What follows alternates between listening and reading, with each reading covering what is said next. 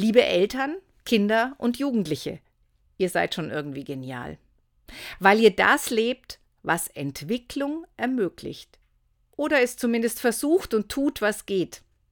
Kürzlich sagte mal jemand auf eine sehr liebevolle Art, weil da immer irgendjemand was will, ist Familie eigentlich auch immer zukunftsorientiert.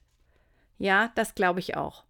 Und ja, gleichzeitig ist es ja so, dass da immer jemand etwas will, macht das Zusammenleben in Familie und unter Menschen genau auch oft anstrengend. Der Mensch startet sehr klein, körperlich gesehen. Er entdeckt die Welt, will sie gestalten und sich dabei gleichzeitig geborgen und sicher fühlen können. Und wenn ich mir überlege, was meine Tochter alles gelernt hat, weil sie immer ein bisschen mutiger als andere ist, dass mein Sohn ganz schön viel Neues erfahren wird, wenn er mit Interrail Zugticket diesen Sommer durch Europa reisen will, dass mein Patenkind mit ihren verschiedenen Berufsausbildungen und ihrer Kreativität gerade einiges neu ausprobiert, und wenn ich mir überlege, wie flexibel ich immer wieder auf neue Notwendigkeiten und Ideen bezüglich meiner Kinder eingehen muss und kann, dann bin ich froh, dass ich ein Teil dessen bin, dass ich das gelernt habe und immer wieder lerne.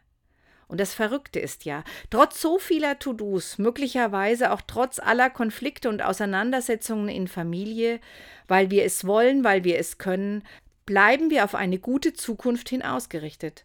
Und das bleibt immer ein Ziel, das sich lohnt im Zusammenleben mit Menschen.